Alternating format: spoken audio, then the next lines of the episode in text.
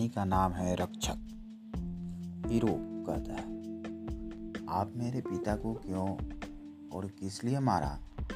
तलवार चमकाते हुए पूछते हैं। महामंत्री बोलता है, प्रभु, मैं अभागा बदकिस्मत के कारण देवता के समान राजा का अंत अपने हाथों से कर दिया। ये कहानी सुनाते हुए बताता है।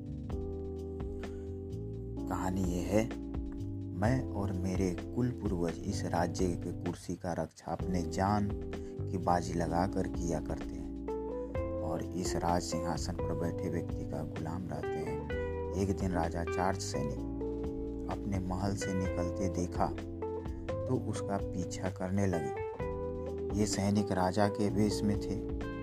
महाराजा ने मुझे आक्रमण का आदेश शीघ्रता में देते हुए खुद बिजली की भांति वहाँ पहुँच चुके थे। किंतु मैं भल्ला चला चुका था और वह चारों सैनिक मेरे प्रहार का ही इंतज़ार कर रहा था और वह महाराज को उस भल्ले के सामने धक्का दे दिया, जो उन्हें लग गया और उनका अंत हो गया। हीरो बोलता है, आप अपना कर्तव्य पालन किए और राजा का रक्षा करना चाहा साथ ही यह अनहोनी के प्रति दुख प्रकट कर मोक्ष प्राप्ति का दया मांगा। आप धन्य हैं।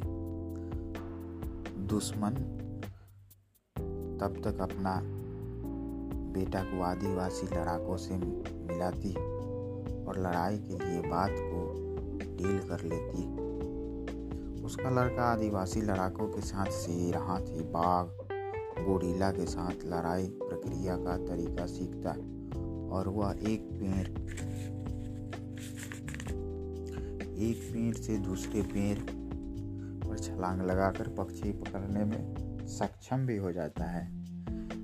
हीरो समुद्र के किनारे घोड़ा पर कुछ सैनिक के साथ युद्धाभ्यास कर रहे थे। अचानक दुश्मन अपने ताकत से बड़ा पिजरा में बाज की भांति हीरो को कैद कर लेता है। यह देख दोनों तरफ़ के सैनिक में युद्ध होता है।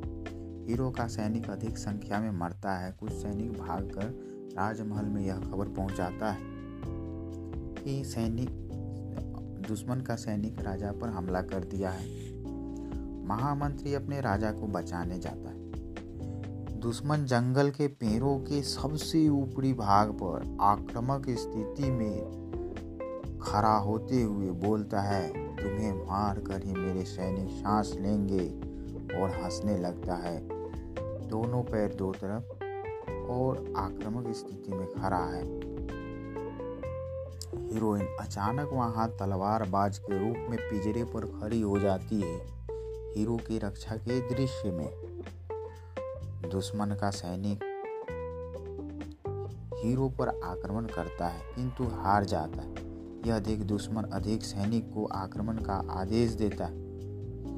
हीरो यह देखकर घबराता है और धरती पर पाँव रखकर जंप करता है और बीच समुद्र में जाकर गिरता है।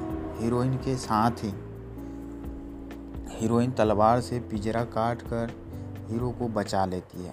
महामंत्री सैनिक के साथ वहाँ पहुँचते हैं तो वहाँ कोई नहीं रहता। फिर दूसरे दिशा की ओर खोजने जाते। हीरो हीरोइन समुद्र के अंदर प्रथम विश्व युद्ध में ध्वस्त मरीण जिसे पनडुब्बी बोलते हैं, में पहुँचते और वहाँ दोनों हँसी मज़ाक करते हैं। तभी वहाँ दुश्मन पहुँचता है और चारों तरफ़ से घेर लेता है। हीरो और दुश्मन में द्वंद्व युद्ध होता है और दुश्मन मर जाता है। महल पहुँच महल पहुँचते हैं। सुंदर रहता है वहाँ का वातावरण, सजा समरा रहता है। वहाँ के प्रजा राजा का स्वागत करता है। हीरो, हीरोइन को बोलते हैं, तुम मेरा प्राण क्यों बचाए और तुम कौन हो और वहाँ कैसे आ गई हीरोइन बोलती है, यहाँ मैं जंगल में शिकार कर रही थी। अचानक शोरगुल सुना और देखा तो एक असहाय पर भारी मुसीबत देख मैं बचाने पहुँच गए। तो क्या कोई गलती किया? हीरो, नहीं, तुम बहादुर और नेक हो और मेरी पत्नी हो गई हो। दोनों हंसने लगते हैं और राजमहल के लिए रवाना हो जाते हैं। यहाँ इनका भव्य स्वागत होता है और धूमधाम से दोनों का शादी हो जाता है। सभी हँसी खुशी रहने लगते हैं और प्रजा भी खूब जी भर कर भोज खाता है और खुशी के साथ रहने लगता है।